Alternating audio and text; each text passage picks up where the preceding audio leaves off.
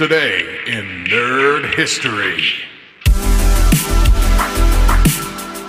Hey there, awesome people. Today is March 1st, and we're diving headfirst into some super cool moments in gaming and TV history that are bound to bring a smile to your face.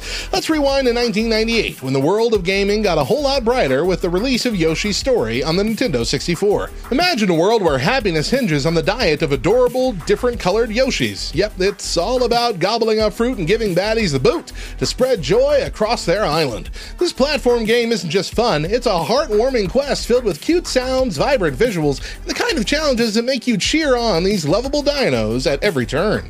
Fast forward to 2015, when The Last Man on Earth took the concept of post apocalyptic life and flipped it on its head with a hefty dose of humor.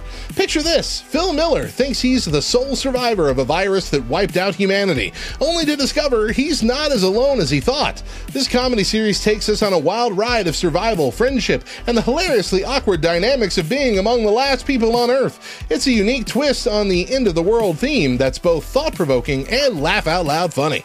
For more delightful tidbits from the past and geeky goodness, make sure to check out lovethynerd.com slash nerd history for your daily dose of cool facts. And you absolutely can't miss this week's episode at lovethynerd.com slash nerd history pod, where we're plunging into the nerd history of the Nintendo Switch. We'll explore how this innovative console transformed the gaming landscape, allowing us to play our favorite titles anytime, anywhere. So grab your Joy-Cons and join us on this exciting journey through the world of gaming.